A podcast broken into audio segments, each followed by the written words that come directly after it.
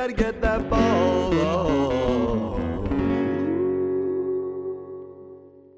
Hi there, Schmick Mick here with SquashFitnessTips.com, and welcome to season two, episode three of this Friday night squash fitness podcast for Friday, the 21st of February 2020. And it's actually Saturday, the 22nd. I didn't get to do it last night. I'm very sad and sorry for myself. I had some family commitments. I still did a workout, but I didn't have time to record a podcast. But such is the nature of my jump back into these bodyweight exercises. Uh, sometimes you take a few steps forward, one step back, you miss a day, but that's no reason just to give up completely. You got to keep going. Do what you can every day. Slowly, slowly, from little things, big things grow.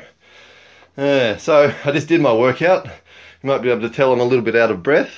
Usually I do the podcast and then do the workout on a Friday night. Tonight I felt like doing the workout first because I was feeling a little bit low energy, so I didn't really want to record my fellows myself speaking to you like this and do a fitness routine. Uh, so I went out and did it first, the workout. And that's often the case, any kind of fitness, any kind of physical exertion. Some days we don't want to do it. We think, no, I'll just miss today, or I don't feel like it, or my energy's not up. The point though of working out is to get your energy up. Sometimes you don't feel like doing it. Halfway through though, your body wakes up, your fitness body wakes up and your mind goes, ah, yes, I'm so glad that I came out and uh, started the workout. And then by the end of the workout, you're like, oh, I feel great. Now I can have a shower, lie down for a little bit, maybe do a little bit of static stretching. Uh, but it's really the diff. I know I remember reading something maybe from Jim Rohn or Anthony Robbins talking about the difference between great achievers and average achievers is doing what you know you should, even when you don't feel like doing it. So it's just lighting a fire under your ass yourself, getting up and doing it. and uh, now I'm ready for a shower and uh, a bit of a lie down, maybe listen to a few podcasts or a podcast or two and fall asleep. It's about 10 o'clock tonight.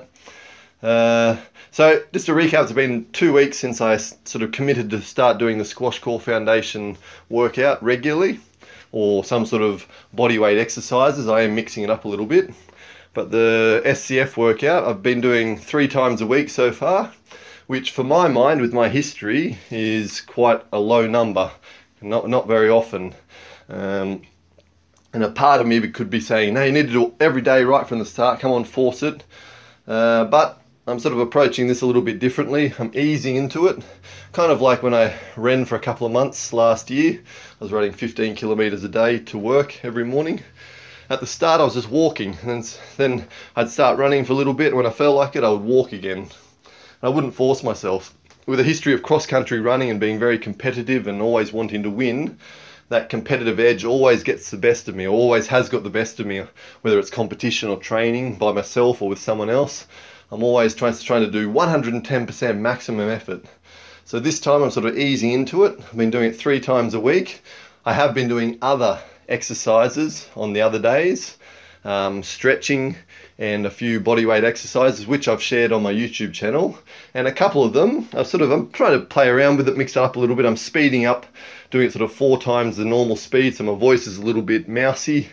Um, or I'm just showing a few exercises. I did one with uh, my dog, sort of in, in, as a substitute for battle ropes. You can find that on my YouTube channel. And someone watching it might think, oh, this is kind of a little bit silly, or it's not, you know, proper squash fitness or anything serious.